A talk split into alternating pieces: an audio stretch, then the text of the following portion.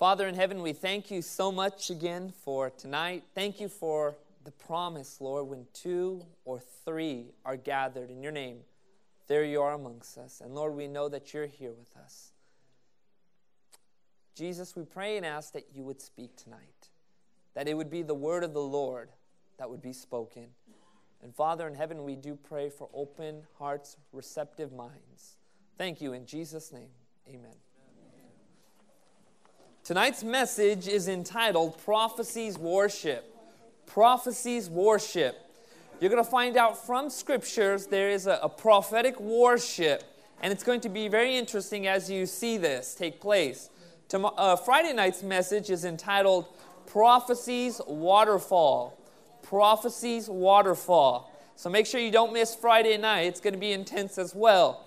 We're coming right down to the end, folks, but I believe that in the last few days of this Bible prophecy seminar, God wants to really express and share some things that we need to understand for these times. Can you say amen to that? So let's take our Bible, let's go to 1 Kings chapter 18. There's a very interesting individual in the Bible, and his name is Elijah. His name is Elijah. And this individual is, is very, um, a very remarkable prophet. He was called by God. He has a mysterious origin, and not very much is said about where this man came from. But he shows up on the scene, and this individual begins to rebuke the king of Ahab. He begins to rebuke the king of Ahab because all of Israel had fallen into apostasy. And Elijah's message was none other than this none other than this and he answered and said, This was King Ahab speaking, I have not troubled Israel, or excuse me, Elijah, I have not troubled Israel, but you and your father's house have, in that you have forsaken the what? Commandments of the Lord and have followed the Baals. Now pay attention to this. This is very interesting. This was the crux of Elijah's message. He was called to help restore the commandments of God that were lost during Israel's apostasy.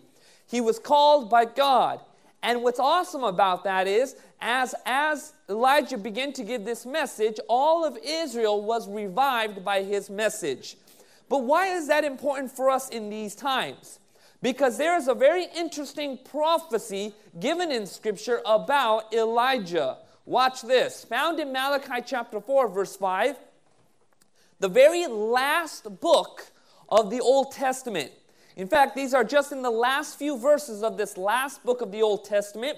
Watch what Malachi chapter 4, verse 5 says Behold, I will send you Elijah the prophet before the coming of the great and dreadful day of the Lord.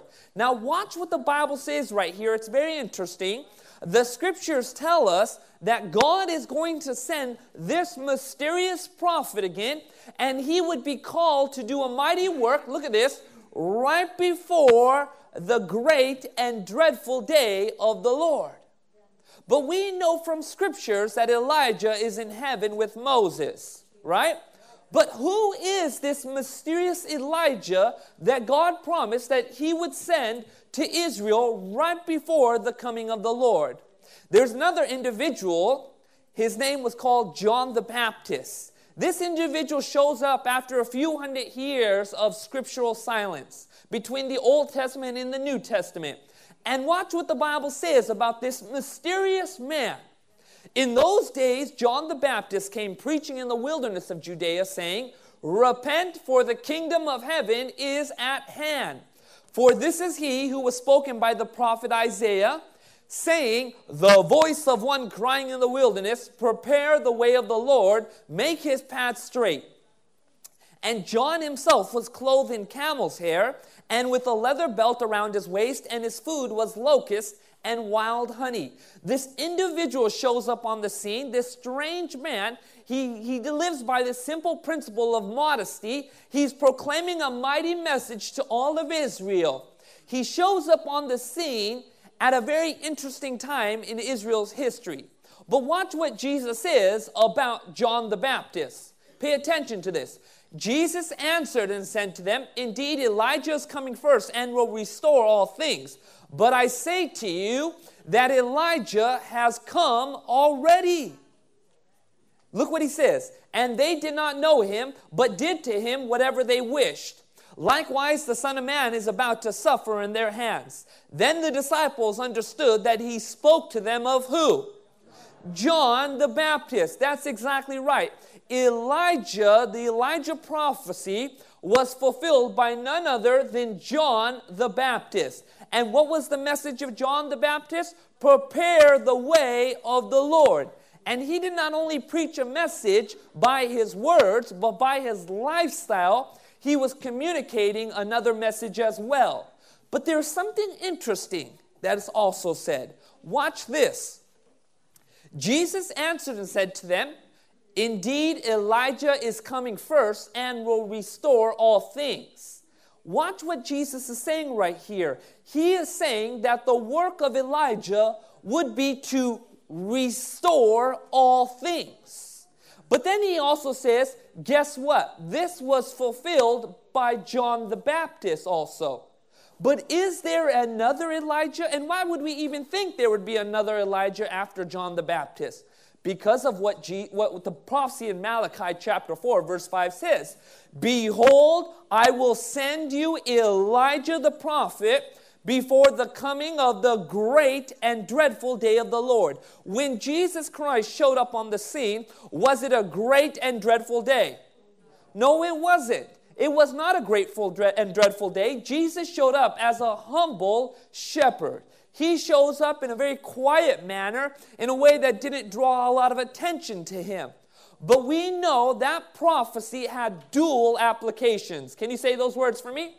Dual applications. In other words, there would be another fulfillment. Sure enough, John the Baptist was the second Elijah who would show up right before the first coming of Jesus. But what we learn from the prophecy of Malachi is that this same power that would restore the commandments of God would show up right before the second coming of Jesus. Can you say amen to that? And this is what we're all about, trying to understand what the scriptures are saying. Well, we learned yesterday some very interesting things. We learned there's a clarion call given in Revelation 18 to come out of Babylon. To come out of what? Babylon. The word Babylon is the root word is Babel, which means confusion. So the term is to the phrase is come out of what? Confusion. That's exactly right. We learn Revelation chapter 18, verse 4, this mighty voice, look what the scripture says I heard another voice from heaven saying, Come out of her, my people, lest you share in her sins, and lest you receive her plagues. So, where is the majority of God's people? In Babylon. And what God is doing, He is giving this mighty call, and He is saying, It's time for you to come out of error. It's time for you to come out of deception. It's time for you to come out of distortion and come to the truth. Can you say amen to that? And this is very important because Jesus told us that in the end times there would be worldwide deception. But even more than that, the Bible says in Jeremiah that our hearts are desperately deceitful. The Bible teaches that our hearts are very deceitful. That's why we need to base all our understanding upon the scriptures. Can you say amen to that? And folks, this is where we build our faith, the Word of God. Amen? And this is extremely important, especially at these times. We learn from Revelation chapter 17 something about this Babylonian power that on her forehead a name was written, Mystery, Babylon the Great, the what? Mother of harlots and of the abominations of the earth. We discover that this Babylonian power is a mother, and this mother has had several children we learn that from history that when the Roman Catholic Church apostatized, God had raised up several different reformers who took the gospel one step further to the truth. And each one of these reformers were building the path to restoration. And with each of their lives that were sacrificed, the truth went one step further. It was restored in one step.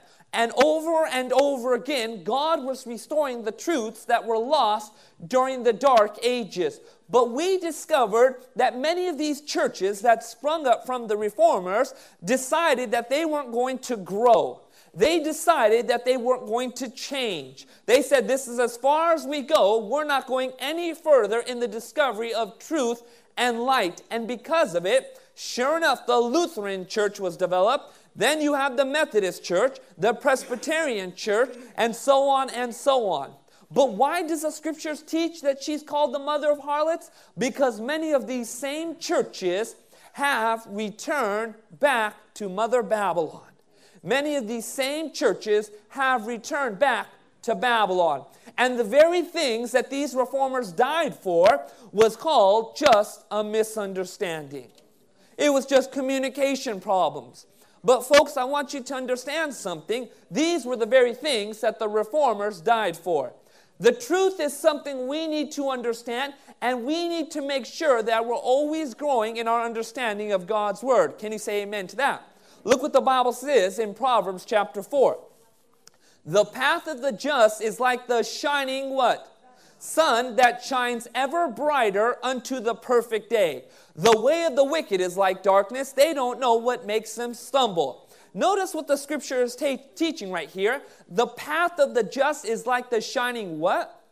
That shines ever brighter unto the perfect day. In other words, as long as you're on the path of the just, with each step closer, what you discover is that the sun gets brighter and brighter and brighter. The world becomes more clear, and you begin to understand God's word like never before. Can you say amen to that? But the Bible teaches that the way of the wicked is like darkness. They don't even know what makes them stumble. They're staying in the exact, exact same place. They're saying things like, well, this is tradition. We're not going any further. I was born here. I'm not going any more than this. I love my pastor. I'm not doing anything. And what they begin to do is choose their ways over God's ways. But you see, God calls us to grow. Can you say amen to that? He calls us to understand the truth of who He is. You take a good look at the disciples in the beginning with their interaction with Jesus. They thought He was a teacher, but as their understanding grew, they realized He was the Messiah. He was the Christ. But as their understanding grew even more, they realized that He was the Son of God. But even more, they began to realize this was God amongst us. Over and over again, the disciples were led in the understanding of truth. Especially in these end days, a lot of people just excuse themselves from the scripture saying, Oh, we can't understand this book. God doesn't want us to understand this. My pastor says this, this pastor says that. Who really knows? And that's used oftentimes as an excuse not to follow Bible prophecy. But God wants us to understand His Word. Can you say amen to that? We can never, by our own intellect, understand God's word. We can never, by our own brains and our own wit, understand God's word. We need to bring our hearts into humility. Amen? And then when we humble our hearts, the Bible teaches He will lift us up. And that's why it's very important that when we're studying God's word, that we always pray. Amen. Otherwise, the devil will make it his case to make sure he leads you into wrong interpretations. Oftentimes, you may be so emotionally overwhelmed by something that all you do is see something in Scripture over and over and over again. You may be somebody who just messed up really bad and you're feeling this condemnation and just you just open up the scripture, hopefully something will be there and you discover that God is condemning the Amalekites. And so you flip the page and there you read you read about how God is destroying the wicked. And then you flip it over and then you see all sorts of things that are being said and so you close your Bible. Folks, here's something that's extremely important to understand. Before we come to the scriptures, we need to lay aside our opinions. Can you say amen to that? We need to humble ourselves and we need to say, Lord, I can't understand the scriptures without the Holy Spirit. Because when we're so emotionally overwhelmed, or we're thinking so much in such a way that it's just tradition, or we don't want to give up the things of this world, what we're going to discover is that we're going to see what we want to see and not what God wants us to see. And folks, the devil will make it his case to make sure he messes you up as you're studying God's Word. That's why many people today, when they're picking up the scriptures, they're struggling. That's why many people today will close their Bible, or the only book they ever read in the Bible is the book of Psalms.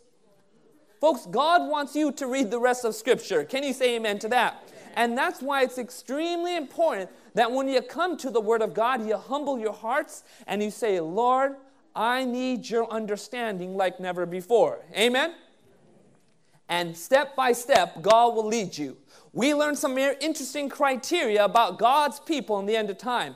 We learned, number one, that this remnant would look like the early church. It's called the remnant because it looks like the early church. So if God is calling us out of Babylon, He's calling us into the remnant. But what is this remnant? Does God actually have a church He wants me to be a part of? Or is it sort of like the ice cream parlor? I just pick whatever flavor I like that day. No, no, no. I heard one interesting story about one man. He was, he was uh, shipwrecked and he was on an island and he built his tent and uh, his little, what you want to call hut, you can say. And, uh, you know, when the, when the people who were the rescue plane was flying overhead and they found him, they discovered him and he came out and he's running, Here I am. Thank you so much for rescuing me. And they said, Is there anybody else on the island? And he says, No. And they said, Wait a minute, why is there two other tents? And he said, Well, this hut I live in this other hut is the church I went to, and since I gave up that church, I went to the other church, and that's why I built this hut. Folks, I want you to understand something. People go from church to church, but all they're looking for is just a church that satisfies them. We need to follow what the Bible is teaching. Amen? And when you follow God's word, you're going to find ultimate satisfaction. Can you say amen to that? That's where God wants you to be. God wants you to trust Him. And when you trust Him, He will bless you. So we're looking for a church that's going to look like the early church, where love is the center of the early church, where they built the early church upon the foundation of the Word of God. Can you say amen to that? Folks, this is extremely important that they have to recapture the authentic, unadulterated, and unmingled faith of the disciples we learn from Scripture, Isaiah chapter 8, verse 20, to the law and to the testimony, if they do not speak according to this word, it's because there is no what? Light in them. Many times I hear people will say things like, I know my pastor doesn't preach the truth, but I really like him. Folks, you can keep liking your pastor, but God fall, calls you to follow the truth. Can you say amen to that? And if they're not speaking according to the scripture, the Bible makes it very clear it is because there is no light in them.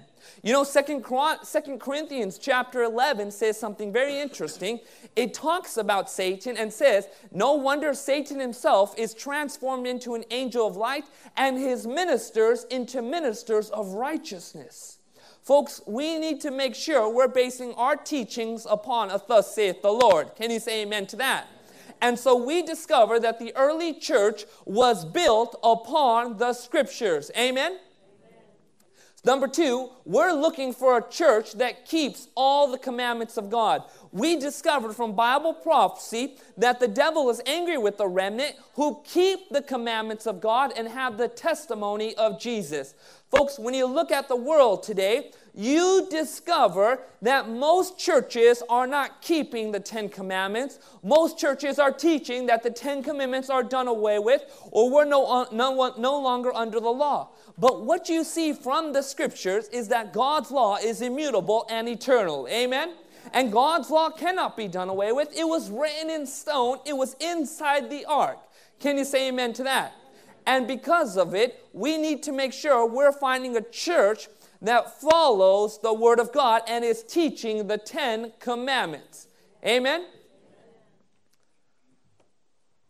It is well to remind the Presbyterians, this is from Catholic literature, it is well to remind the Presbyterians, Baptists, Methodists, and all other Christians that the Bible does not support them anywhere in their observance of Sunday.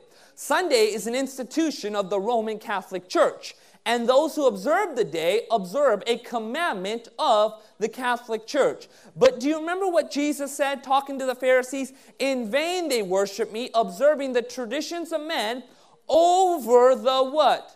Commandments of God. Now, is there anything wrong with tradition? No, there's nothing wrong with tradition unless it completely contradicts the scripture.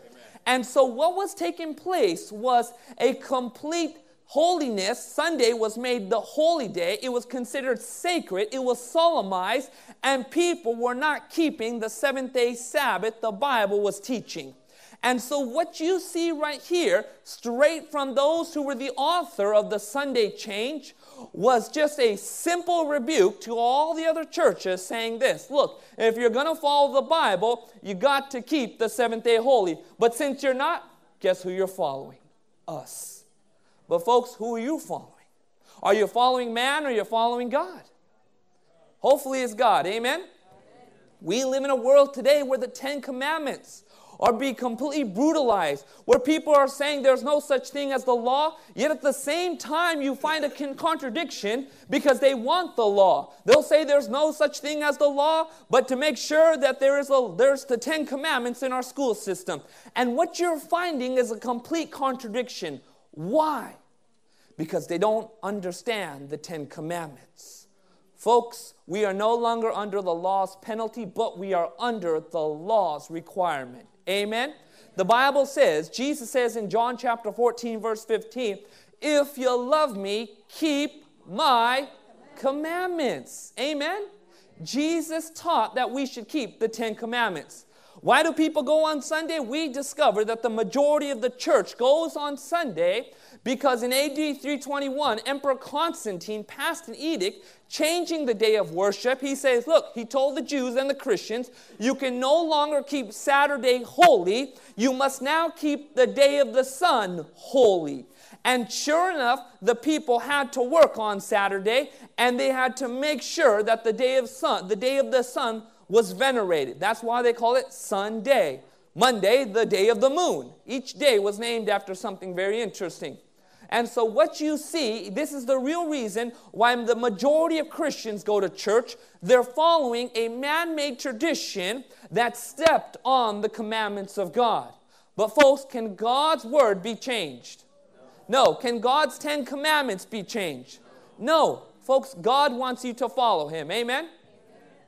God's end time people are going to be like, they're going to be the remnant of the early church. They're going to keep all the commandments and they're going to be proclaiming a worldwide message. When we're looking for God's remnant church, his end time movement, we're not just going to, going to Arizona and find a group of Arizonians who are the only ones who are doing this. We're going to be looking for a worldwide movement that is proclaiming a worldwide message. Can you say amen to that? Remember, we discovered from Revelation chapter 14 that the gospel will go to every tribe, every nation, every tongue. Can you say amen to that? Now I'm going to show you something very interesting. I want you to take this paper out real quick. It should be on everybody's table. If you don't have one, just raise your hand. We'll get one to you ASAP. Now, to the table leaders, be a brother or sister and help them out. All right, now everyone should have one of these. Okay, now, what you see, this is a pamphlet that was put out by the American Bible Society. It was put out by who? The American Bible Society. The American Bible Society is all over the world, and their job is to distribute Bibles all over the world. But what they did one day, they decided to do a survey of churches. And what they discovered was something interesting. They wanted to find out, out of all the churches that are Christian churches that are in the world, which one of these churches is taking the gospel to more countries than any other churches. They actually stopped the development of this tract because of all the complaints that took place. But I want you to see something right now. I want you to see something very interesting, okay?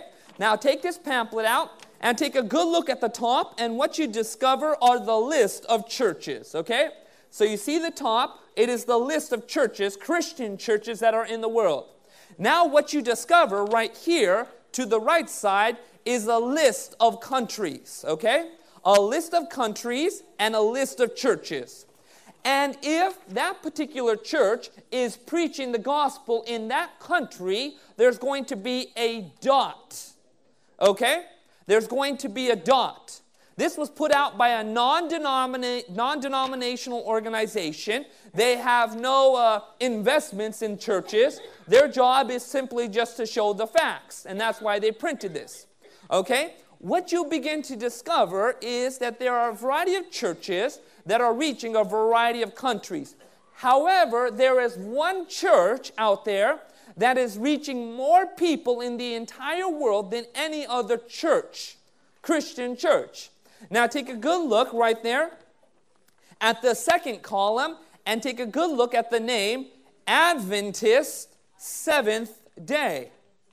The Seventh Day or Seventh Day Adventist organization, you can see right here, is taking the gospel to more countries in the entire world. And by the way, this has increased so much more, including the 1030 window, um, where there was a lot where Christianity was actually outlawed. And so, what you discover is that this group of people called the Seventh day Adventists are actually taking the gospel to more countries in the entire world than any other church, Christian church that's out there. The only other church out there would be the Catholic Church, which don't consider themselves Christian, and the Mormon Church, which are not considered Christian technically. So, what you discover is that there are three movements that are taking the gospel to more people in the world, or their version of the gospel. You have the Catholic Church, which is teaching the, this version of their gospel. And then you have the Mormons, which are proclaiming the Book of Mormon. And then you have this group called the Seventh day Adventists. And this group is taking the biblical gospel to the entire world, to, to more countries than any other Christian church. And so, what we begin to understand so far is that this group, the Seventh day Adventists, is actually following all the criteria of the remnant. Can you say amen to that? Number four, we discover that the Jesus has to be the head of this movement. Amen? That Jesus has to be lifted up. His righteousness, His grace, the cross of Calvary has to be number one in this movement. Amen? Why is this very important? Because if Jesus is not the head of this movement, guess what? It's not Jesus' movement. I want to say that one more time. Unless Jesus is the head of this movement, it's not Jesus' movement. Because she's called the bride of Christ. And if she's not following Christ, she's not Christ's bride. Can you say amen to that? And so that's extremely important. So we're identifying that this has got to be a remnant church, it's got to look like the early church, it's got to be built upon the solid word of God. Number two, it's got to keep all the Ten Commandments and teach the Ten Commandments. Number three, it's got to proclaim a worldwide movement, not just in Arizona, nothing wrong with Arizona, but it's got to go beyond Arizona, it's got to go all over the world. Amen? And number four, Jesus has got to be the head of this movement. He's got to be lifted up. He's got to be seen as the center and as the goal of worship. Can you say amen to that? And so, folks, this is extremely important because what you find in the world today is that men are being lifted up. What you find in the world today is that theories are being lifted up, but we want Jesus being lifted up. Amen? Because Jesus is the head of this movement. We're also looking for a movement that is proclaiming a complete message that impacts both the mental and the physical. God not only cares about your mind, He cares about your body. Can you say amen to that? When you look at the ministry of Jesus, what you discover is that much of Jesus' ministry consisted of healing and preaching. Amen? Healing and preaching. And the world is a vast Lazarus house right now full of the sick. It's full of those who are diseased and those who are ill. So we're looking for a message that is teaching people not just about the mental, but about the physical. Number six, we're looking for a movement that comes after AD 1798. Why AD 1798? Why does this movement have to show up after that time? Because when you study Revelation chapter 12, you discover that it's when this first beast, the Roman Catholic system, is completely stopped dead in its track, and that took place 1798, that this remnant group would show up. That this remnant group that keeps the commandments of God and has the testimony of Jesus would show up. So here we are, we're looking at every one of these characteristics, folks, but there's one more. The Bible teaches in Revelation chapter 12, verse 17, that these are, these are they that keep the commandments of God and have the testimony of Jesus. And we discover what the testimony of Jesus is it is the spirit of what? Prophecy. Anytime God does something big, He always sends a prophet. Right before He freed the children of Israel, He sent Moses. Right before He flooded the world, He sent Noah. Right before He led the children of Israel be taken in captivity, he sent Jeremiah. Right before he freed them, he sent Daniel. Right before Jesus came the first time, he sent John the Baptist. The Bible teaches in Amos anytime God's about to do something big, he always sends a prophet. Can you say amen to that? And if this is truly God's movement, God's movement is going to have the spiritual gifts of the Holy Spirit. The Bible teaches that the Holy Spirit gives gifts to all men. Amen? And one of the gifts that the Holy Spirit promises was the gift of pro- prophecy. But Jesus also made a very interesting warning. He warned there would be false prophets as well. In the midst of the genuine, legitimate prophetic gift, there would be a whole bunch of false prophets. Why? Because the devil is trying to muddy the waters. Why? Because the devil doesn't want you to realize that there is such a thing as the legitimate gift of prophecy. Can you say amen to that?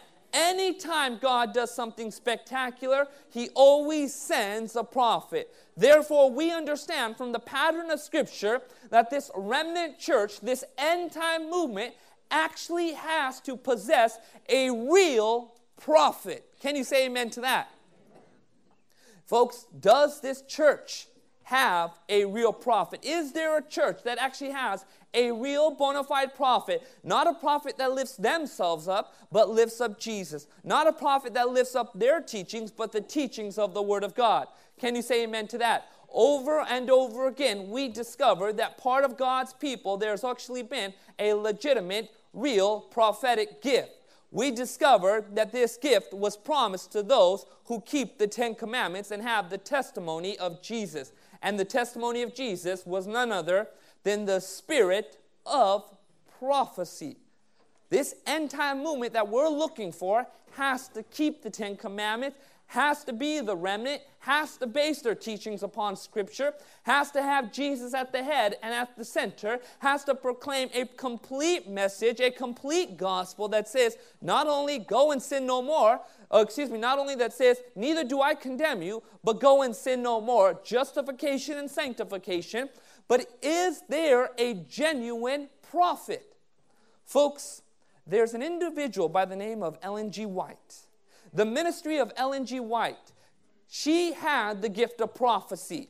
Folks, what we discover was something very interesting about this woman that she received over 2,000 dreams and visions. She wrote over 50 books, lectured to thousands on three different continents, and she died in 1914. Thank you very much. Folks, take a good look at what Paul Harvey says. Paul Harvey was a radio personality who actually died not too long ago, but he was considered one of the most trusted journalists. But I was reading this journalist article that was talking about various journalists, and he was actually considered one of the most trusted personalities that were out there. But he died not too long ago, and he spoke about this woman. Look what he says in speaking about Ellen White.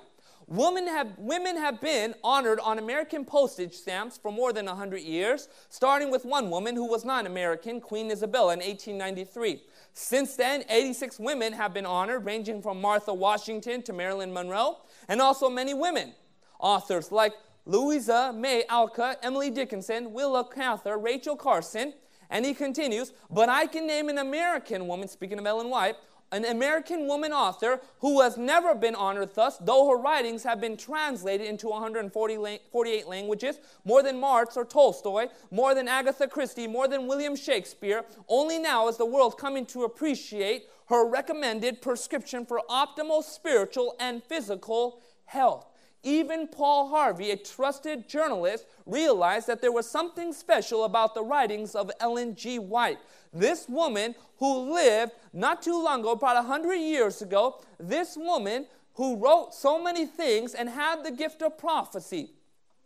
Watch what she says in the book Great Controversy, a book she wrote. In our time, there is a wide departure from their doctrines and precepts, and there is a need of a return to the great Protestant principle, the Bible, and the Bible only as the rule of faith and duty. Folks, you know what's very interesting about that is that if she was a false prophet, if the devil was behind this, he'd be shooting himself in the foot. Pointing to the scriptures as the rule of faith, he'd be shooting himself in the foot. But what you discover is that this woman lifted up the Bible. She said, Test all things by the scriptures. She pointed to the Word of God over and over and over again.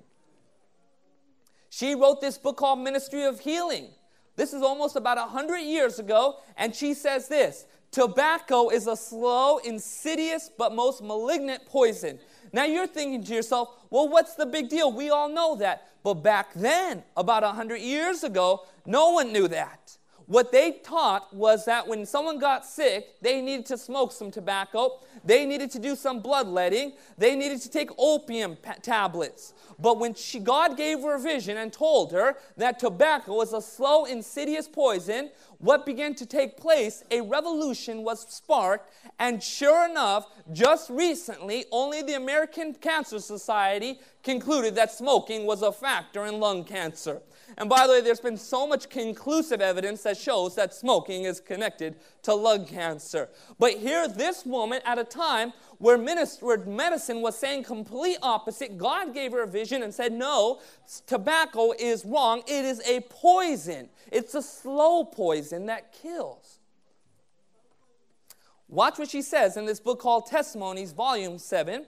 During the past nights, many things have been opened before me. The manufacture and sale of health foods will require careful and prayerful consideration. There are many minds in many places to whom the Lord will surely give knowledge of how to prepare foods that are healthful and palatable, if He sees that they will use this knowledge righteously. Watch then what she says during her time. Animals are becoming more and more diseased and will be discarded by many. Now, she said this at a time where animal science was very simple. There weren't a lot of diseases that were about there that connected animals, the eating of animals to diseases. But here she is saying, in vision, God has revealed that animals will become more and more diseased near the end. And sure enough, what do you have? You have the swine flu, you have the, the BSE, the cow one, you have all sorts of bird flu, the avian bird flu, and over and over again, we're just hearing about the next animal that gets sick and then causes humans to get sick. But she said this during her time, which was so remarkable during her time. She, this is something that was very interesting. And why? Because it shows the fruits. Do you remember what Jesus said about a prophet? He said, By their fruits you shall know them. The Seventh day Adventist church that regards Ellen White as a, as a legitimate prophet they follow the writings and teachings that talk about health and watch what National Geographic says. According to National Geographic, not only are Seventh day Adventists are among the longest lived, but have the most positive mental and emotional status. There are many claims in the media as to what population is the long, longest lived. Most people still think Japanese individuals hold the record. However, based on the results of the Adventist Health Study, Californian Seventh day Adventists live even longer. The longest living people in the entire world are the Seventh day Adventists. The entire world. Do you remember what Jesus said? By their fruits you shall know them. Folks, if she was speaking error when, it was, when she was talking about diet, then we would have realized what she was saying is wrong.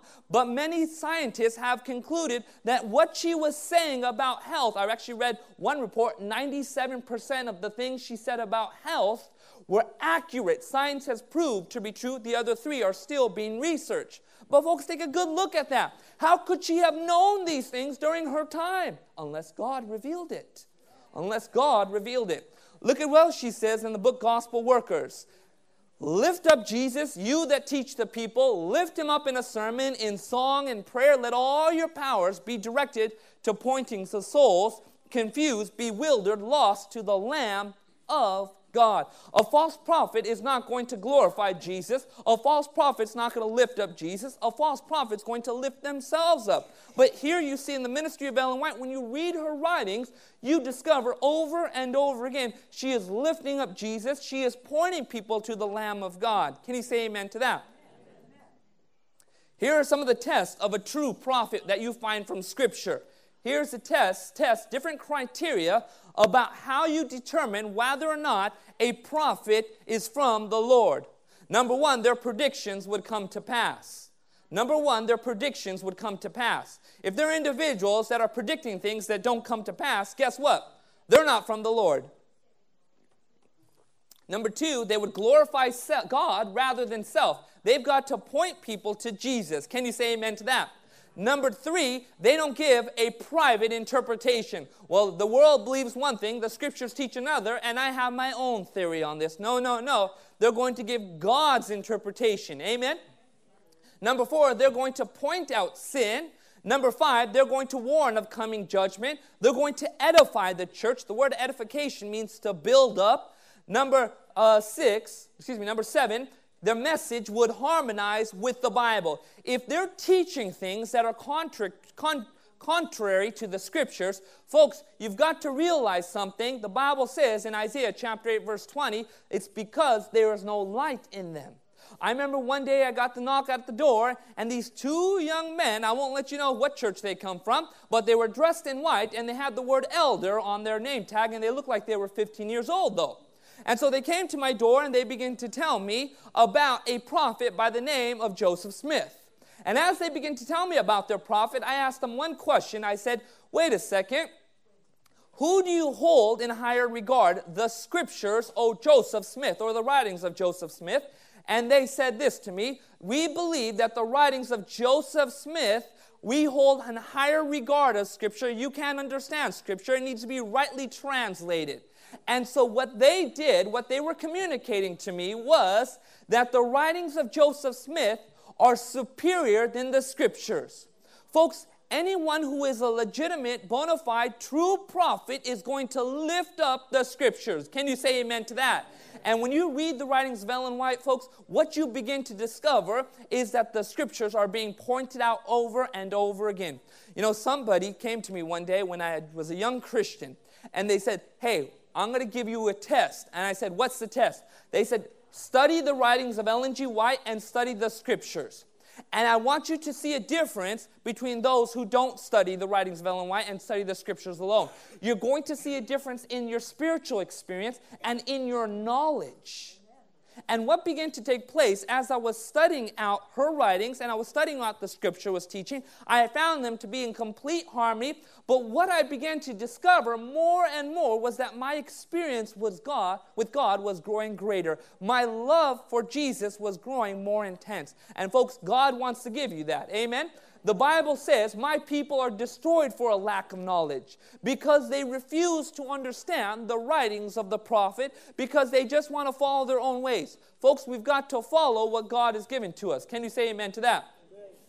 Another thing is that a genuine prophet is going to have a Christian character. Can you say amen to that? In other words, they're going to be like Christ. If they're individuals that are married to multiple wives, or they're individuals that are getting killed in bars, that should be a good indication that they're probably not from the Lord. Can you say amen to that? Remember what Jesus said? By their fruits you shall know them. Amen? So we're looking for somebody who's going to actually have a Christian character. And what you discover, even the enemies of Ellen White said that woman is like Jesus. That woman is like Jesus. And the last thing is, they have to be obedient to the will of God. Amen? Somebody who is following the will of God. And what you see here is the criteria of, of a true prophet. If they're not matching this criteria, folks, something's wrong. Something is seriously wrong. But God gives us the Word of God to help us root out those who are genuine and those who are false. And what you will discover is that 99% of prophets that are out there in the world today are false. But what you discover from the writings of Ellen G. White and her ministry, that she passes every single test with flying colors. And folks, here's the ultimate test You will never know for a certainty unless you read her writings for yourself. Can you say amen to that? I've had several people who read her books and they'll see the love of Jesus and they'll come to me without even knowing anything about the author and they said, That woman is inspired. And you want to know something? One of our table leaders has actually volunteered to pay for a book, so everyone's actually going to get a free Ellen G. White book on the way out. Can you say amen to that? God does have a church on earth. He does have a movement. The church will resemble the early church in truth. Number two, they're going to keep and teach all the Ten Commandments. Number three, they're going to have a real prophetic gift. Number four, Jesus is going to be the head and the reason of their faith. Number five, this is extremely important, folks. They've got to proclaim a worldwide message. They've got to not just be in Arizona, they've got to be all over the world. Can you say amen to that? Number six, they would come after AD 1798. Number seven, they would have a message that both impacts the spiritual and the physical. Can you say amen to that? And when you take a good look at that, what you begin to discover is that the Seventh day Adventist Church meets all the qualifications of Bible prophecy pointing to the remnant movement. Now you're thinking to yourself, wait a second. How come we didn't know in the beginning this was a Seventh day Adventist church? Well, all you had to do was just see the big old sign out there in the church that said Seventh day Adventist. But one of the reasons why this wasn't talked about in the beginning, because we wanted you to see the biblical evidence and make the decision upon the Word of God. Can you say amen to that? And you would see very clearly whether or not this church would fit those criteria. The Seventh day Adventist movement is about 15 million strong all over the world, and seminars just like this, thousands of them are taking place all over the world, even as we speak. Why? Because God is getting a world ready for the second coming. Amen? You find that the Ten Commandments are taught and preached. You learn the biblical truths about the state of the dead, about the sanctuary, about hellfire, about the law, and about the Sabbath. And I've heard many people say, this is the most truth I have learned in the last few days, more than all my years as a Christian. You want to know why that's very important? Because God has brought you here for such a time as this. God has brought you here for such a time as this. Now, you may be thinking to yourself, is it possible that God has actually led me to the remnant church of Bible prophecy? It is more than a possibility, it's the truth. Can you say amen to that? It is the truth in these end times, God has a movement, and God is calling you to be part of this spectacular movement that is proclaiming the second return of Jesus. Can you say amen to that? You've seen these biblical truths, and they make sense. Each one, you see how clear it is, and it's woven throughout Scripture. You have seen the truth, how powerful it is. Why? Because it's the truth, and truth is powerful. Amen? God has called you for such a time as this. God has called you for such a time as this. This is a very interesting quote by Catholic literature. You'll love this one. Perhaps the boldest thing, the most revolutionary change the church did, talking about the Roman church, ever did happen in the first century. The holy day, the Sabbath, was changed from Saturday to Sunday, the day of the Lord. Was chosen not from any direction in the scriptures, but from the Catholic Church sense of its own power. People who think that the scripture should be the sole authority, watch this, should logically become Seventh day Adventists. Out of the mouth of the beast, you're hearing it, folks. Should logically become Seventh day Adventists. Look, if you're going to follow the scriptures, you should be a Seventh day Adventist. If you're going to say, well, I'm going to base my faith upon the scriptures, to logically be a Seventh day Adventist. If you're actually gonna, you're gonna go all the way and you're gonna say, you know what? I'm gonna follow all the teachings of Christ. You should be a Seventh day Adventist. If you're gonna say, you know what? I'm going to believe in the second coming, I'm going to follow God's law, should be a Seventh day Adventist. Folks, the evidence is all there in Scripture. Amen?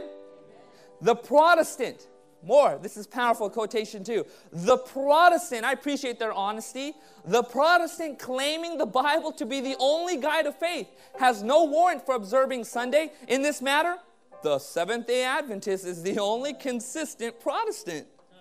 Folks, you're hearing it straight from the individuals who actually changed the law. Hey, if you're going to follow the law, might as well be a Seventh day Adventist. Folks, God has called you for such a time as this.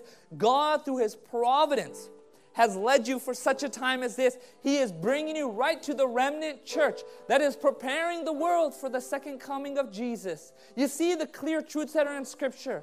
You see that nothing is concealed. The Word of God is open for every person. Amen? And for this movement, this time, God has called you. You know, one day, September 11th, I woke up, turned on the TV, and I saw something that was horrific. It's a day that many of us have never forgotten. And the video was replaying over and over again when those planes were crashing into the Twin Towers. My sister was in New York that, that day. She was going to med school there, and that's why this was even more hitting home. But, folks, remember that horrific scene when this was taking place, and you saw the explosion, and you see the videos that still replay over and over again, things that you would never think take place, that America would be hit on its own turf. But we saw it take place in 2011. We saw acts of terrorism that were so evil and heinous, innocent people that died, individuals that lost their lives.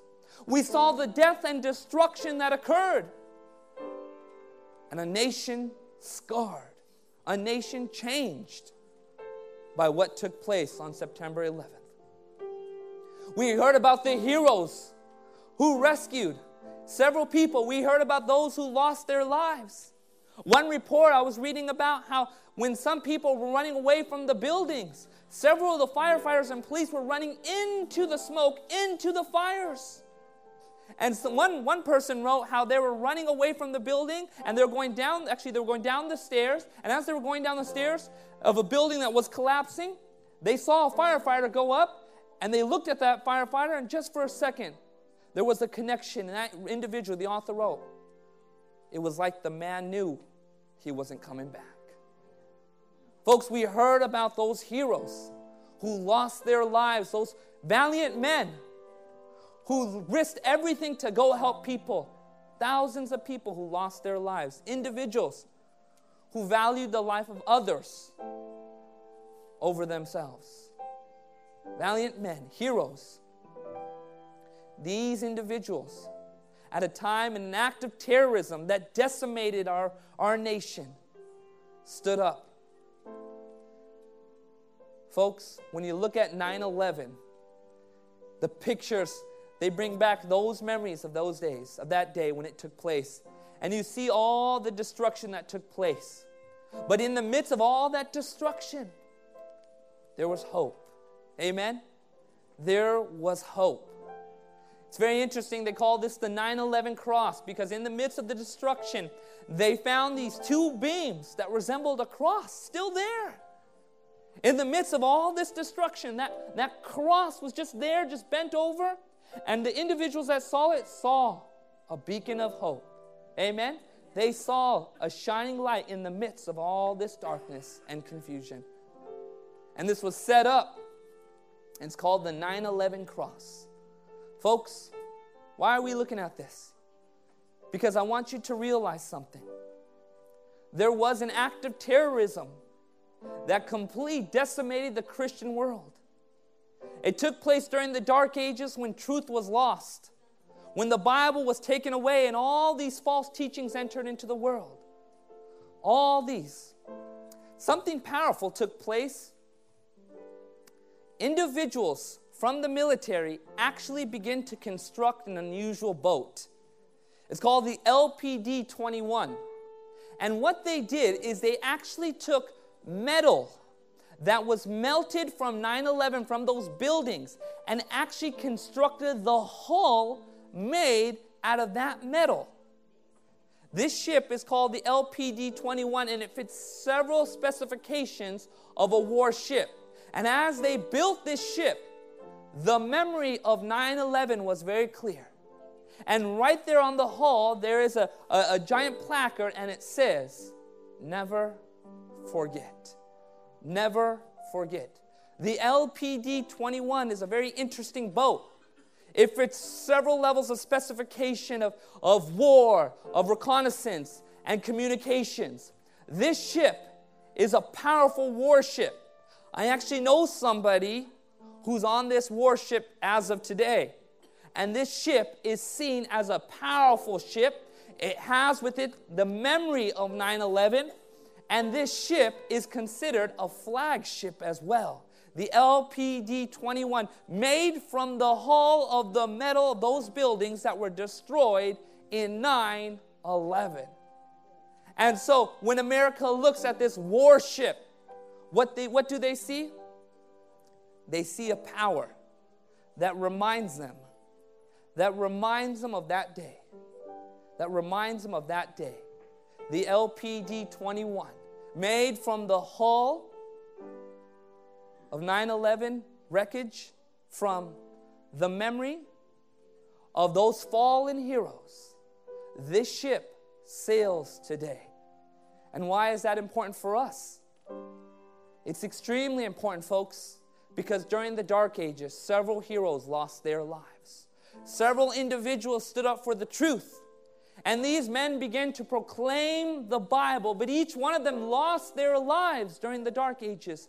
Each one of these individuals fell as they were being destroyed by the Roman church. But with each step, the truth came back one step at a time one step at a time. And what was God doing with this truth? He was constructing an end time movement where all the truths would be brought together, where the memories of the reformers would be brought together and their sacrifices. And with this end time movement, this powerful warship, he was going to complete the gospel message to the entire world. And folks, this warship has a name. It's called the Seventh day Adventist Church.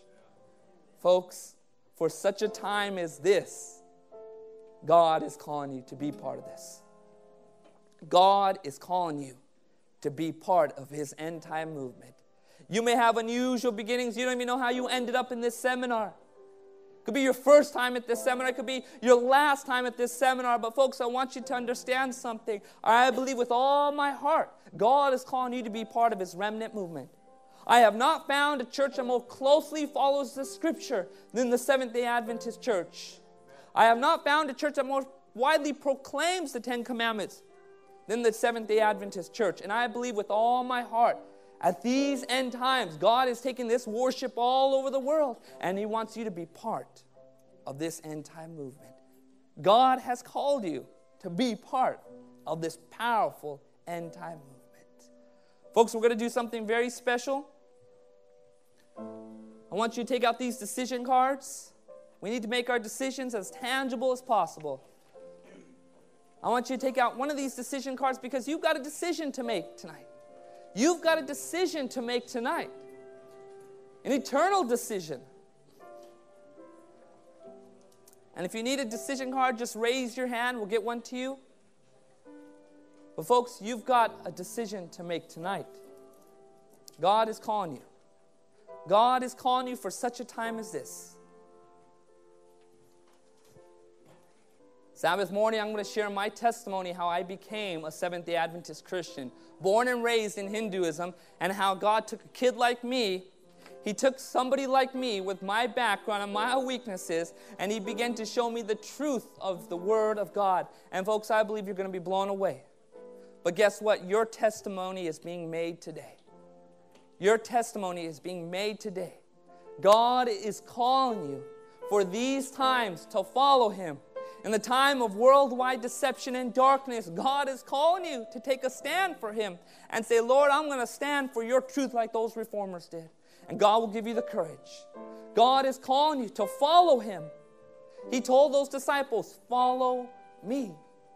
In this end time, when this world is coming to its final conclusion, God is calling you.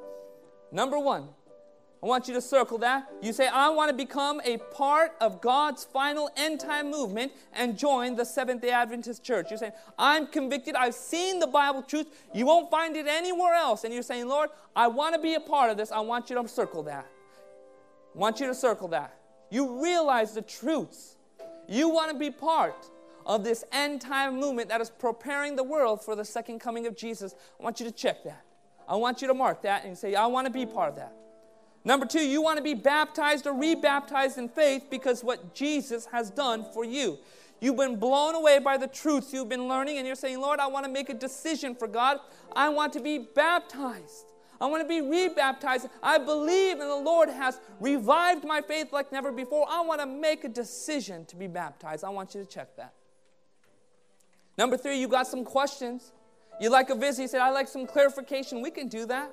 We can definitely do that. But today, folks, today God calls you. He said, If you hear his voice, do not harden your heart, as in the day of provocation when your fathers tested me.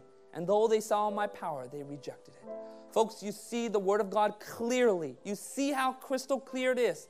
Stand for God's word, follow God's word, be part of what God is doing during these times. Amen. How people by the raising of their hands says, Lord, that's what I want to do. Amen. Let's pray. Father in heaven, we thank you so much for today. We thank you for tonight, God. God, we know that Satan wants us to distra- wants to distract us.